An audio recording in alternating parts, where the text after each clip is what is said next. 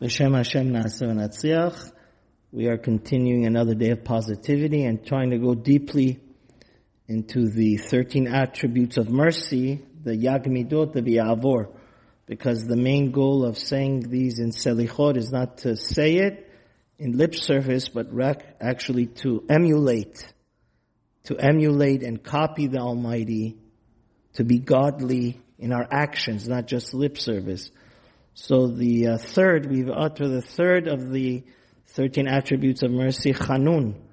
Chanun means to be gracious, which means the difference between Rachum, which is merciful, and Chanun is, Rachum is more to people that we have to emulate God in the fact that there are certain people that naturally deserve mercy, like poor people, orphans, and widows, but Chanun is to be merciful and gracious even to people that don't deserve it, like rich people or people that are well off because we get so much from our Almighty Creator. God gives us unlimited blessings to all of His beautiful and wonderful creations. To the mankind, God bestows unlimited goodness and food delicious food even though we don't deserve it, to the rich and poor alike, to the deserving and undeserving alike, alike, like the sun, the beautiful ocean and the beautiful nature and all these uh, unlimited goodies that we get from God, like the beautiful sunshine, sunrise and sunset.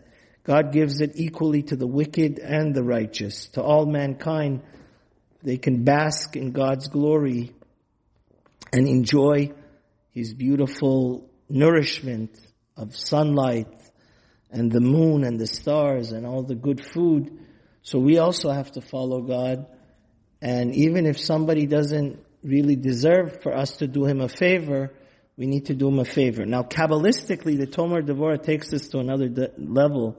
And he says that the greatness of God is that God is so gracious that when we sin, it's like we're staining our soul.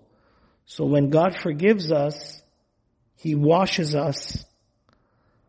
That's the whole beauty of the day of Kippur. That not only does God forgive our sin, but the damage that the sin does to our soul, God washes it away. Like the Tomer Devorah says,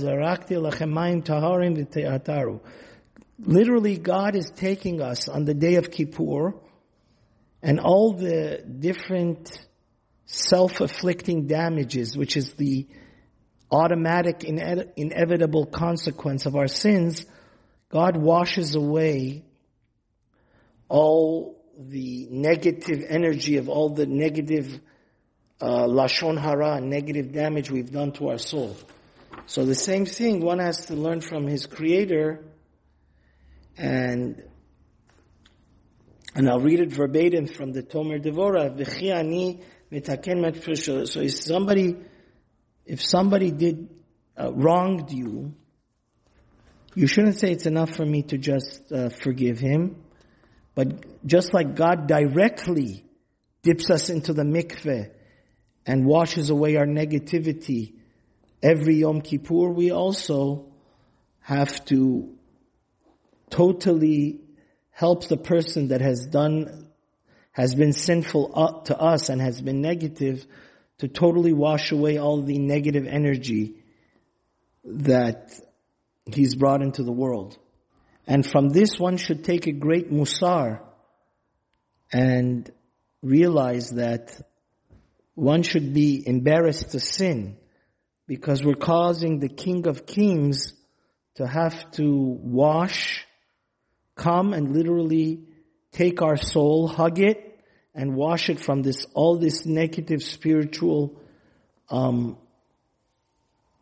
stains that is similar to, um, somebody that is stuck into the dirt and mud and God forbid, um, terrible, terrible, um, bathroom.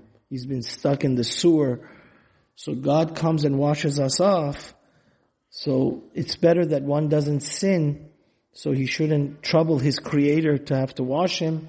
And this is exactly why God has a feminine side to him, the Shekhinah, because nobody is willing to come and take a, ba- a baby that has literally stained and spoiled himself and, you know, come and wash him and care for him and make him like a brand new spick and spam, like a mother.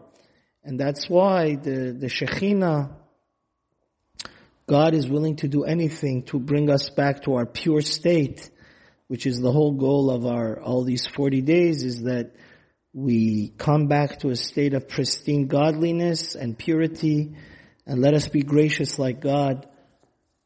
Amen.